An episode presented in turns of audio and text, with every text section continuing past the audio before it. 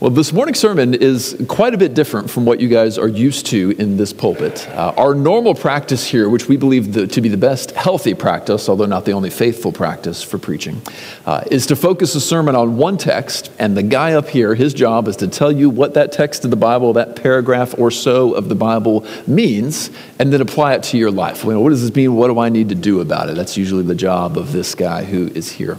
On occasion, we deviate from that for different reasons, uh, and this morning is one of those occasions. Uh, the reason we're doing that this morning is to follow along with the tradition of men of God throughout all of the ages who have arisen with the difficult job of confronting even sin on a national level.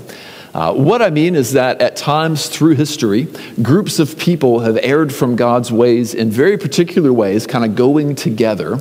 And when they do, the Lord raises up preachers to call them back. This is the case with Enoch, the seventh from Adam, who rose up and called people back before the flood. And it was the case with Lot, who tried to call Sodom and Gomorrah back, and the case with Israel's prophets, and with John the Baptist, and with many others.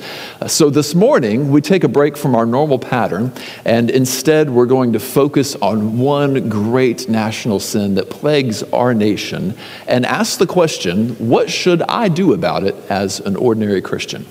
Uh, that national sin we're going to talk about this morning is, is abortion. It is the, the legalized and often government funded killing of children in the womb. Uh, one of the heaviest things that you can talk about on a Sunday morning.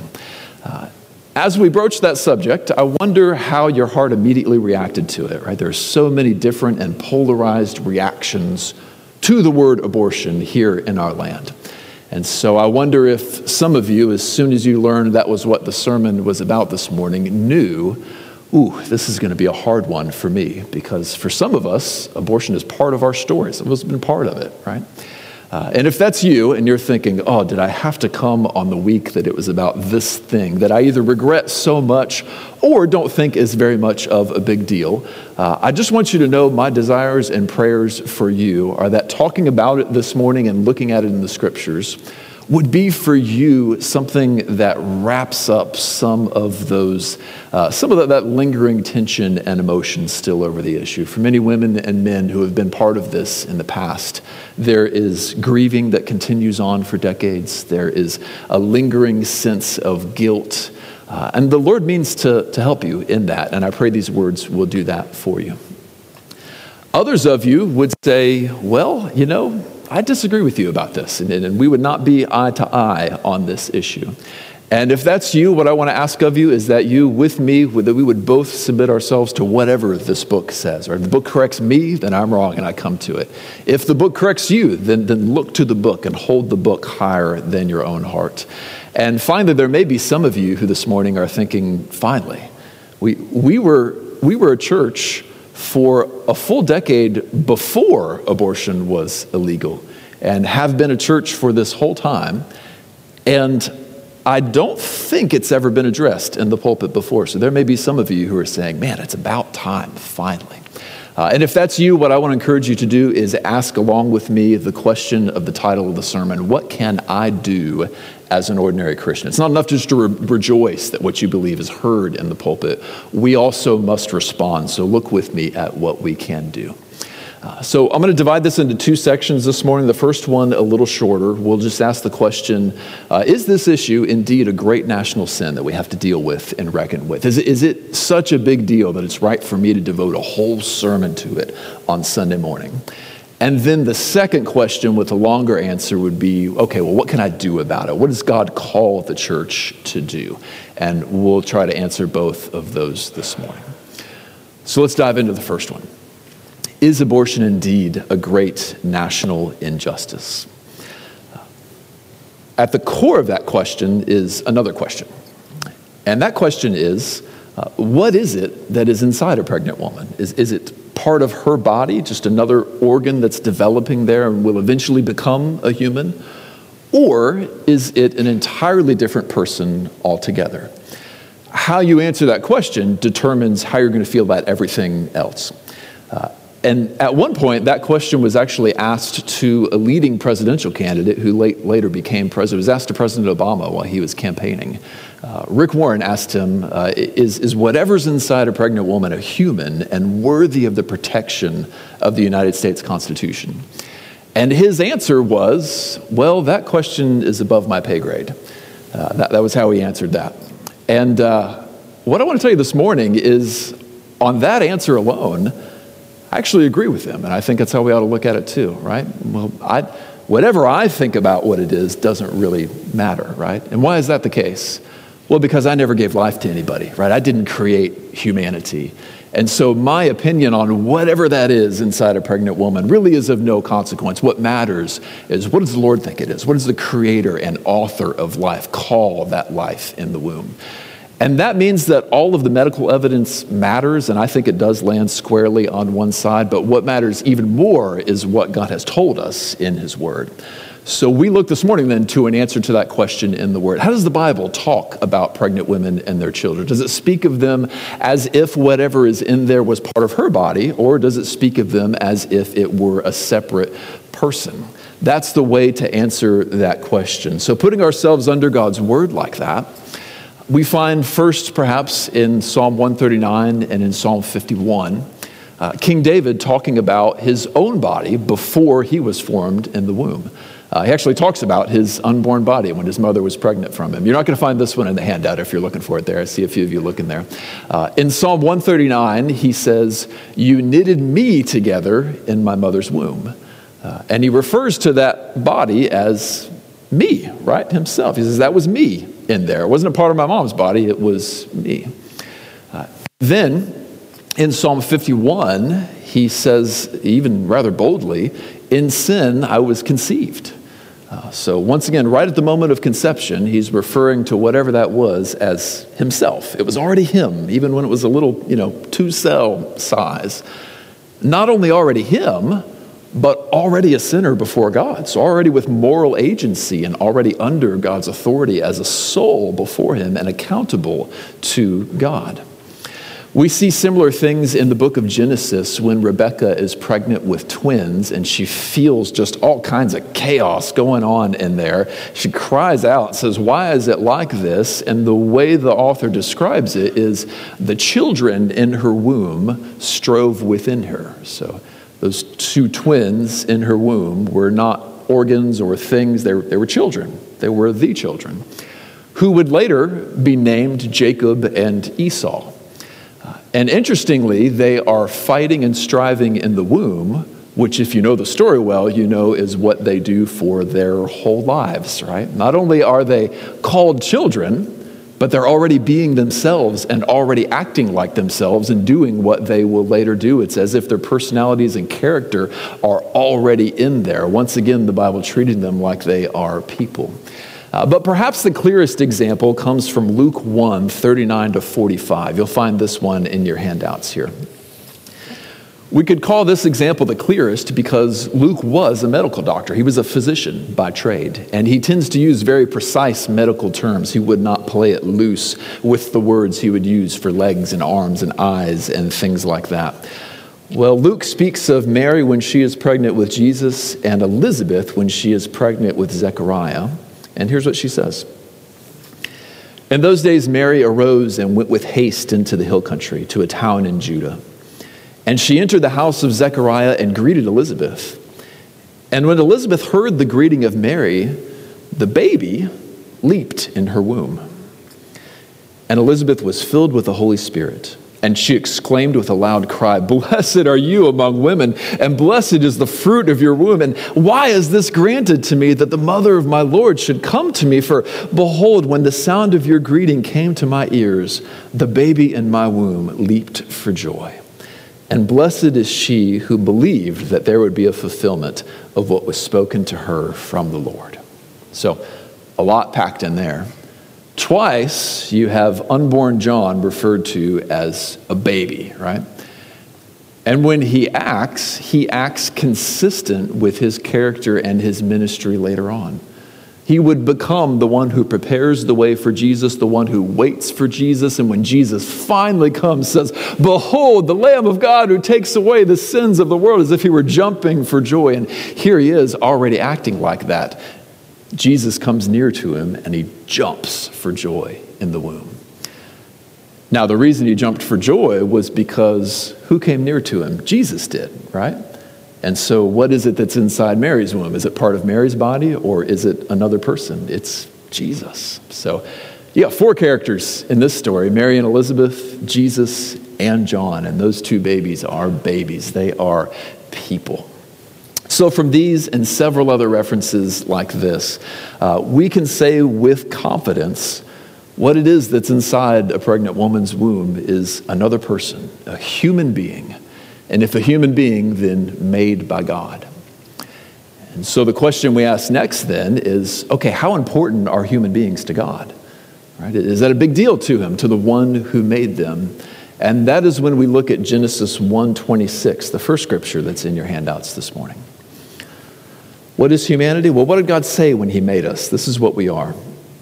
God said, Let us make man in our image, after our likeness, and let them have dominion over the fish of the sea, and over the birds of the heavens, and over the livestock, and over all the earth, and over every creeping thing that creeps on the earth. So, what we are is a creature made by God that resembles God in very particular and special ways who have been given the task of ruling all the other creatures in the world. That's why we've got power over lots of animals and can build houses and do all sorts of things in the world. So these little children that are made in the womb there, what they are is little pictures of God, made in the image of God, who have a destiny to help rule our Lord's planet, designed even there in the womb to rule this earth, which means, in God's eyes, these little children have royal status. Future rulers in the kingdom of God, rulers over all of the animals and all of the plants and all of the soil. That is what God has designed them to be. And so, with every one of them that is lost, with every miscarriage that is suffered, that we mourn and weep, we're, we're mourning the death of royalty. And with every abortion that occurs, we're mourning the death and even the killing of, in God's eyes, royalty, highly valuable and precious to Him. So we add this up together, and we have no choice but to admit that to take an unborn baby out of the womb and to take its life is the bloodshed of an innocent human, precious to God and made in His image. When we take that and we multiply it by 63 million over 49 years, we are looking at perhaps America's greatest national sin when it comes to scale, at least. 63 million. To put that into perspective, uh, we still, thank God, have museums and, uh, and you can go and visit the concentration camps from the Nazi Holocaust almost a century ago now. Can you believe we're coming up on that in a few decades? It's good that we can go and visit those and see the horror and say, oh, this was terrible. Never again, we should say. And we should continue to mourn what happened there when six million Jews and five million other people were put to death simply because of qualities that they had. Uh, that adds up to 11 million people, and that is worth mourning for over and over again. And the scary thing is that it's just a little more than one sixth of the American Holocaust that has taken place, with 63 million children's lives taken from them. If we can see it on that scale, I think we have no choice but to say, this must be our largest and most egregious sin together. Not that some sins are worse than others or that the issues you care about aren't important. There are many important issues, but few of them have touched these, this many lives and have happened on this kind of a scale. And so we look at it and we say, God, what do we do? What's the right thing for an American to do in response to that? What's the right thing for a Christian to do in response to that? What do I do if I was part of it? Can I come back and can I be one with the Lord again? Or what if I wasn't part of it, but I know I'm part of our country? Is there anything I need to do in response? And that's the second question we ask What should an ordinary Christian do? Uh, the greatest commands that the Lord gives us are love the Lord your God with all your heart, soul, mind, and strength, and love your neighbor as yourself, right? Love of God and love of neighbor. And we'll take our answer in that order this morning. I want to give you four things that I think every Christian is called to do in response to the abortion issue today. Starting with ways to repair our relationship with God and then moving to love of neighbor toward the end. Uh, the first thing the Lord calls of us is confession and repentance uh, for both personal and national sin. If, if you've been involved in it in any way, the Lord invites you back, and the path through is confession and repentance. And as the people of God, I'll explain in a few moments, we have the role of going before God and saying, Lord, there has been bloodshed in our land. Would you have mercy on our land? So, at a personal and national level, confession and repentance is the first thing the Lord calls from us. This is true for those who have been party in an abortion before. And uh, said earlier uh, that if that's part of your story, uh, my prayer for you is that talking about it this morning would bring great closure to, or at least bring you toward closure to some of the emotional effects that linger on after that happens in a man's life or in a woman's life. Uh, when I talk to people who have this as part of their story, uh, a lot of them will say that it takes a long time sometimes for the emotional effects of that trauma to rear their head. For many of them will say, for, for five years, for 10 years, I didn't think it was a big deal, and it just hit me all of a sudden. And maybe that's happened for you as well. Uh, one of the most difficult aspects of it is there can be a lingering sense of, of guilt as if the voice just won't go away that just says guilty, guilty. Even so much that someone can preach the grace and forgiveness of the gospel of Jesus, but all the heart hears is guilty, guilty. Uh, even so much that one can turn and come to Jesus Christ and have confidence that they are forgiven, and yet still have all those feelings of guilt lingering on in them. Meanwhile, one side of our nation is telling you that it wasn't a big deal and you shouldn't even care about it. And the other side of our nation is speaking often with such condemning rhetoric that it brings out all of those emotions. You're not sure what to think, and it can just become this big cloud of emotional confusion. And one of the things that confession and repentance can do is begin to close that for you, uh, begin to settle some of those emotions. Uh, what I mean is simply looking with difficulty at what you've done, looking to God and saying, Lord, I did this, and I agree with you that it was a big deal. And then finding that He loves you just the same as He loved you five minutes ago, that can be freeing, right? And then that visible turning from that can be so freeing. Uh, I just want to share w- one truth with you from the scriptures, uh, if that's part of your story. Uh, sometimes that voice of guilt can just follow you around, uh, almost like it must have followed Cain around. That voice that the Lord says, uh, The blood of your brother is crying up from the ground, and I have heard. It's like this voice that will not stop. And it can even make one ask, Why would the Lord forgive me? Of something so egregious, right? With what I've done, would God forgive me? On what grounds would He offer forgiveness for something so great, you might wonder? And the answer is that our Lord offers forgiveness through the blood of another innocent person.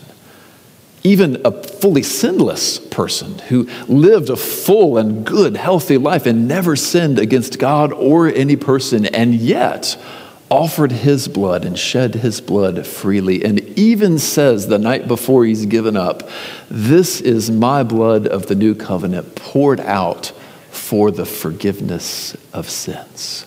Why would the Lord forgive your sin? Because there is another whose blood is even more valuable that was shed voluntarily on your behalf to offer you full forgiveness for your sins. That is why it is so important what the book of Hebrews says. At the bottom of page 8, you can see Hebrews 12 24. Now, remember, in the book of Genesis, the blood of Abel was crying up from the ground, and the Lord heard it. But what do we hear about Jesus' blood? Let's read this. To Jesus, the mediator of a new covenant, and the sprinkled blood that speaks a better word than the blood of Abel. How horrifying for Cain to hear the Lord's voice say, What have you done? The voice of your brother's blood, brother's blood is crying up to me from the ground. But what great relief to hear the better word of the blood of Jesus Christ, which shouts it down and says, Forgiven, paid for forever.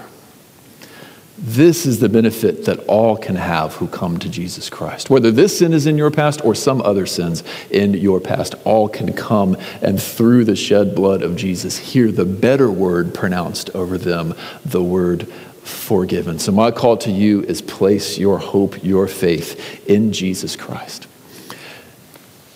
For many of us, we have placed our faith in Christ, and the feeling of guilt lingers on. And helping to bring closure to that is one thing that true and honest confession before God can do. Every time you feel that voice of guilt come up, just look to the Lord and tell Him what you've done and feel His forgiveness wash over you. This can bring such great closure. It can also, if you can open up to the Lord and be honest about it, it can also help you with another area where you may need some closure, which is just simply grieving. Um, when parents have to suffer the loss of a young child, say the child is two or three, it's a great loss. But there's a funeral, and there is all of the stuff that we have designed to help people through the grieving process and to help us have closure at the end of it. Yet when a woman goes through an abortion, hardly ever is there any of that, right? Half the country is telling her she shouldn't worry about it, and the other half is speaking with a voice of condemnation. Never is there that space to simply grieve the death of one's child, think he would be eight, nine, he would be 15 today. Well, confession of sin can help you look to the Lord, be honest about what has happened, and even begin to grieve for these things. So much more I could say here. And uh, if this is part of your past, I hope that we get to talk about that one on one at some point. But at least know the blood of Jesus covers every last sin. The answer is confession and repentance. So there's what we must do if we've personally been part of it. All right, that, that's how to, how to handle the personal sin. What about as our nation, right? If, if you call yourself an American, if you are an American, as almost everyone here is, what do we do about that staggering and fearful number, 63 million? And the frightening truth is that throughout Scripture, the Lord does deal with nations according to their national sin. Not just Israel, but all nations. There are points where he raises up prophets to go and to preach to them, prophets like Enoch and Lot. And uh, at one point, the prophet Joel rises up and speaks to Egypt and Moab. And we have his words here in Joel 3:19 at the top of page 9. He is looking to other nations, this is not to Israel. And he says, Egypt shall become a desolation, and Edom a desolate wilderness for the violence done to the people of Judah because they have shed innocent blood in their land. This is one of many texts like this where a prophet of God speaks of destruction coming to another nation because of a national sin that they have committed. And this is often how God deals with nations over the course of generations in time. It has been two generations now, 49 years, and we look back on this long past. And I wonder if you fear, along with me, what could happen to our nation because of this continued sin? Is it too late to turn back? What do we do about it? Well, the Lord raises up these prophets and preachers to give them hope, actually. Uh, one of them is Jonah. Jonah goes to the city of Nineveh, the capital of Assyria, and he preaches to them. 40 days and Nineveh will be overthrown because of their collective sin against God. And you know what the king of Nineveh does? He, he weeps and repents and calls the whole nation to repent. And the Lord says, Well, I'll relent. He spares them because the nation repented.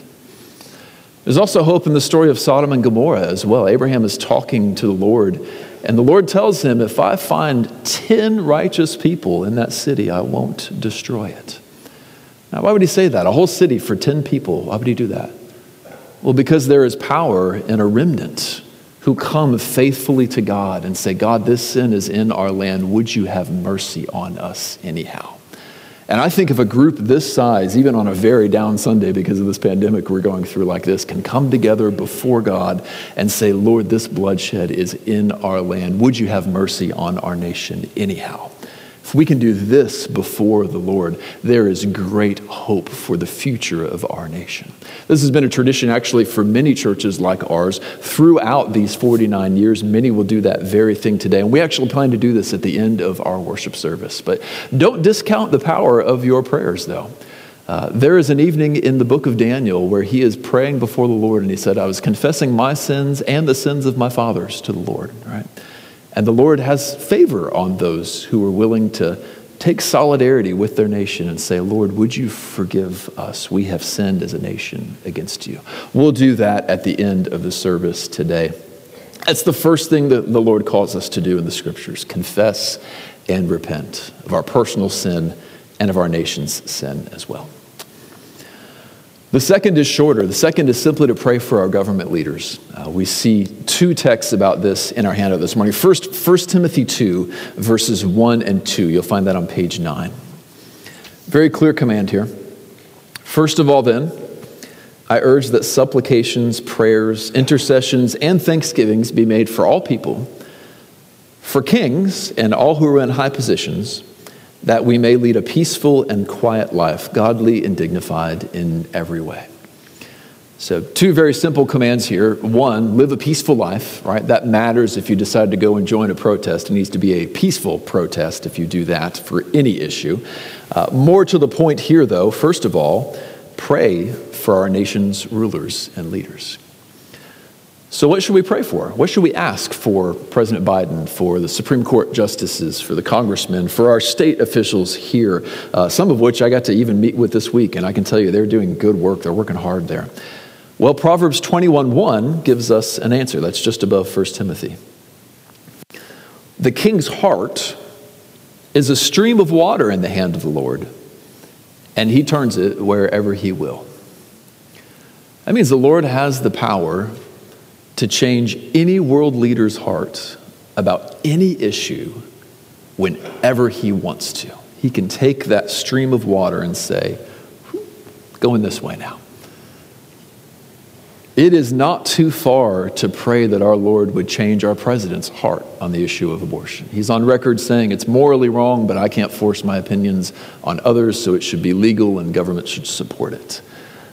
But the Lord, anytime He wants to, can take that stream and turn it the opposite direction, just like He did for the king of Nineveh. And how beautiful would it be if our president were the one to lead the whole nation in repentance? What if he got up and he said, I have changed my heart on this issue. We must stop and we must turn together as a nation? What if he could lead the Democratic Party to turn their position on that one issue? The Lord is capable of doing things like that. Uh, this summer, we'll learn whether Roe Wade will be overturned or partially overturned. We could be in a very different scenario after the Supreme Court announces their verdict on a very high profile case that is going on. It is not too far to pray that the Lord would overturn that and begin to mend the wound that is across our land. Our king's hearts, our senators' hearts, our Supreme Court justices' hearts, our president's heart is just a stream of water in God's hand, and He can turn it to the left or to the right or right down the middle whenever He wants to. So, pray for those who are in authority. That's the second thing we can do. Third thing the Lord calls us to do is when we are given political power, use it to protect pregnant women and their children. Now, Christians should never be known as a people who are hungry for political power. And there's been great shame brought on the church because Christians on both sides of the political aisle in the last several decades have reached for so much power and ranted when we have not gotten it. Great shame on the church because of this. But sometimes the Lord raises Christians into power. In our nation, everybody gets one vote, and that's power that we all have, right? And several other rights that are given to us. When the Lord gives us power, how should we use that power? We should use it to protect the vulnerable, especially pregnant women and their children. Uh, Israel's law is actually a model for this. I know uh, most of us don't spend our spare time reading Leviticus of all of the books of the Bible, but if you dig in there, one thing you'll notice is that uh, the penalty for accidentally harming an adult man is very different from the penalty for accidentally harming a pregnant woman or her children. Uh, if you are out in the woods with your friend and the axe head slips and you accidentally kill your friend, maybe you've been a little careless in the process, maybe not. all you have to do is go flee to a city of refuge, and the family members of the person who died cannot come there and hurt you, and you just kind of have to live your life in exile. That's the penalty in Israel's law for accidentally killing a grown man. On the other hand, in Exodus 21, we read that if two men are quarreling or horsing around and they accidentally hurt a pregnant woman and the children come out, it says, uh, the penalty for that, it says, is harm for harm. If you're horsing around and you accidentally kill the baby, it's the death penalty. If you're horsing around and you wind up elbowing a pregnant woman in the belly and the baby comes out with a broken arm, your arm's broken. Now, that may sound harsh to us, but what's the point? The point is, Israel's law protected more strictly and more zealously the lives of pregnant women and their children than it even did grown men. Who were the most valuable ones? Who did they protect the most fiercely in ancient Israel? Well, in God's law, it was pregnant mothers and their children. And that's a model for us. That principle we can pull as well into our laws. Who should our laws protect the most? Pregnant women and their children. That's, that's who is most valuable and in some ways most vulnerable. One thing that I believe this means for us politically is that to endorse the government sanctioned killing of children through abortion disqualifies someone from public office. Which may sound a little bit harsh, may sound like it's going too far, but, but follow the logic with me. Uh, now, now, let me tell you what I'm not saying first. I'm not saying if they're pro life, vote for them, if they're pro choice, don't. I'm not saying single issue voting. What I am saying is if they're willing to support government funded or government sanctioned abortion, we cannot vote for them then. It's a disqualifier. Let me ask you this. Let's pretend that your dream political candidate is running for president. I mean, you agree with them in every way. They have all the charisma that you have waited for in a presidential leader, living an upright and noble life, everything you've ever looked for in a president. And this person is running for office and you're ready to vote. And then you learn, and this is going to sound a little silly, but just stick with me on it. Then you learn they announce, well, you know what? Bribery is not wrong. And I'm going to make it legal for all government officials to accept bribes in their position if I'm made president. Everything else is perfect, but on the bribery issue, they're off. They're going to make bribery legal. Can you vote for that person?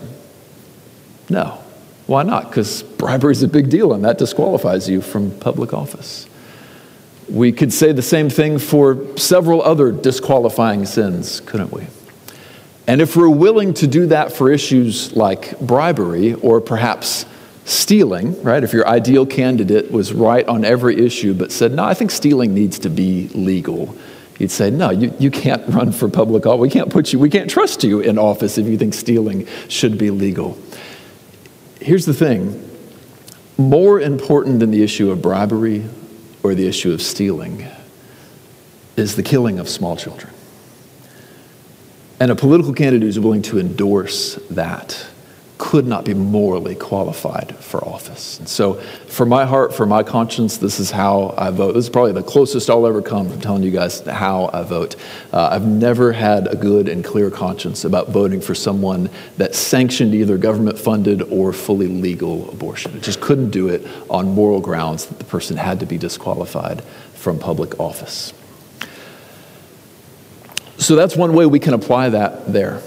Now, again, that doesn't mean you just vote straight down the ticket. If they're pro life, you vote for them no matter what. If they're pro choice, you don't no matter what. That just means we have to be serious about disqualifiers and that in some elections, we may find that we can't support either candidate. And we just have to back off and say, Lord, it is in your hands. We have done all that we could. So, this is the third thing that we can do protect pregnant women and children when the Lord gives us power through our vote, and for very few of us, through political office. Fourth and finally, what does the Lord call us to do in response? He calls us to help those who are in distress. And we see this very clearly in several scriptures. Let's look at the last one in your handout today, James 1 27, which says, Religion that is pure and undefiled before God the Father is this to visit orphans and widows in their affliction, and to keep oneself unstained from the world. Okay, so you see the two hands of that there. On one hand, We do have to keep ourselves unstained from the world, but that's not enough, right? We have to go visit those who are in affliction because of the hardships of the world. Uh, we see similar logic in Jeremiah 22 3, which is back on the first page. Thus says the Lord Do justiceness and righteousness, and deliver from the hand of the oppressor him who has been robbed and do no wrong or violence to the resident alien, the fatherless, and the widow, nor shed innocent blood. The last word got taken off there. I'm not sure why. So, again, two sides of it. We have to do justice and righteousness ourselves. And when we have opportunity to rescue someone who is oppressed, we must be faithful to go to them and rescue them as well. And finally, Proverbs 21 23, which is also on the first page, says, Whoever closes his ear to the cry of the poor, will himself call out and not be answered. This is that cry that says, I'm powerless and someone is after me. I'm powerless and someone is hurting me. If we close our ears to that, the Lord says, I'm going to close my ears to your cries of distress as well. So the, the burden is on the people of God. We must go and we must help. So, what should we do? Well, first, there are many men and women who I even mentioned earlier who are, who are grieving as a result of their own past. And the church must be the one to come with the grace and mercy of Jesus Christ to come alongside of them and comfort the grieving. Uh, many of these men and women now work for pro life pregnancy choice centers, and many of them are in ministry now because the Lord has changed their life and redeemed it for good, and yet their heart's still grieved over what has happened in the past. And so we've got to come alongside them and, and help them and be with them. That's one thing we can do. Uh, the soul trauma for one who has been part of an abortion in the past is often long lasting, and rarely does it surface immediately. But when it does surface, may it be the church who is there, may it be Christians who are there to wrap our arms around them and say, God loves you and I love you, come here. May we be the ones who are faithful to do that. It just helps to have someone to talk to often. We're also called to help those who are in distress. And there are very practical ways that we can do that. I'll give you two ways that we can help with this very issue. Uh, the first, there are several crisis pregnancy centers that are around, a few in our area as well. Uh, if you want to be part of one, one that we know of is in Franklin. It's called CareNet. It's a national network of crisis pregnancy centers. Uh, one office right here in Franklin, even. And what they do is very simply they serve and care for women who are pregnant and are scared. They're pregnant and they're saying, I don't know what to do. The father is abusive. I don't know what to do. I don't know. My parents kicked me out of the house. I don't know what to do. Where can they run? Where can they flee? Who will help them? Places like CareNet help them. They get them all the stuff that they need. Uh, but those places need help. Uh, they need everything from people to sit at the front desk to donations to programmers to help their search engine optimization. So when a woman is pregnant and doesn't know what to do and she Googles, what do I do? That they come up to the top so that they go to them. They need all kinds of help. We've got their phone number on file if you ever want to get involved. I pray the Lord will raise up some of us to be involved in places like that. And we have a few other places we can point you to as well. A very different way that we can help is to care for orphans in their distress through both adoption and foster care. Uh, some of you guys know my, my lawyer friend Josh, who has preached here in this pulpit before. He did some research in on this, and he found that there are about 13,000 churches in the state of Indiana. And you want to guess about how many kids are in the foster system in the state of Indiana? About 13,000 almost exactly the same. That means if every church in the state of Indiana, if just one couple took one child and said, I'm willing to adopt this child, foster system would have no children to care for for a while. If the church would rise up and say, you know what, my wife and I are empty nesters now, and this is a better way to spend our life. We'll, we'll adopt a child who is in need. If, if the church would rise up together and say, you know what, this child is, is currently bouncing around from home to home, but here are three homes in our church that can handle that. They can bounce around between the three of our homes for a while. If we would reach our arms out to them, oh, how much of a difference we could make. Isn't it just funny that the number is almost, I feel like that's a call from God, like, church, rise up and handle this for those who are in need. So there are two great ways that we can be a part of this cause, helping crisis pregnancy centers that reach out to women when they are in need, and contributing with adoption and foster care when children are in need as well. Those kind of scriptures that I read earlier from James, Jeremiah, and Proverbs, those scriptures have inspired the church for 2,000 years now. In first century Rome, it was common for a child to be born and the mother and father to examine the child and see if it was a boy or a girl. If it was a boy, they'd rejoice that an heir was born to the house. And if it was a girl, they would literally throw it aside, uh, oftentimes uh, setting it right into the trash or just throwing it out onto the street. It was commonplace because they wanted male children and heirs in that day. Well, in the first century, you know who it was who was digging through trash cans and going out on the street and finding children and caring for them as their own? It was Christians, it was the church who was going out and doing that inspired by words like James 1:27, religion that's pure and undefiled is to visit widows and orphans in their distress. Uh, and, and Jeremiah 22 and Proverbs as well. Centuries later, when much of the world had fallen into national sins together of, of race based man stealing and, and slavery, uh, two of the leading nations in this were the United Kingdom and the United States.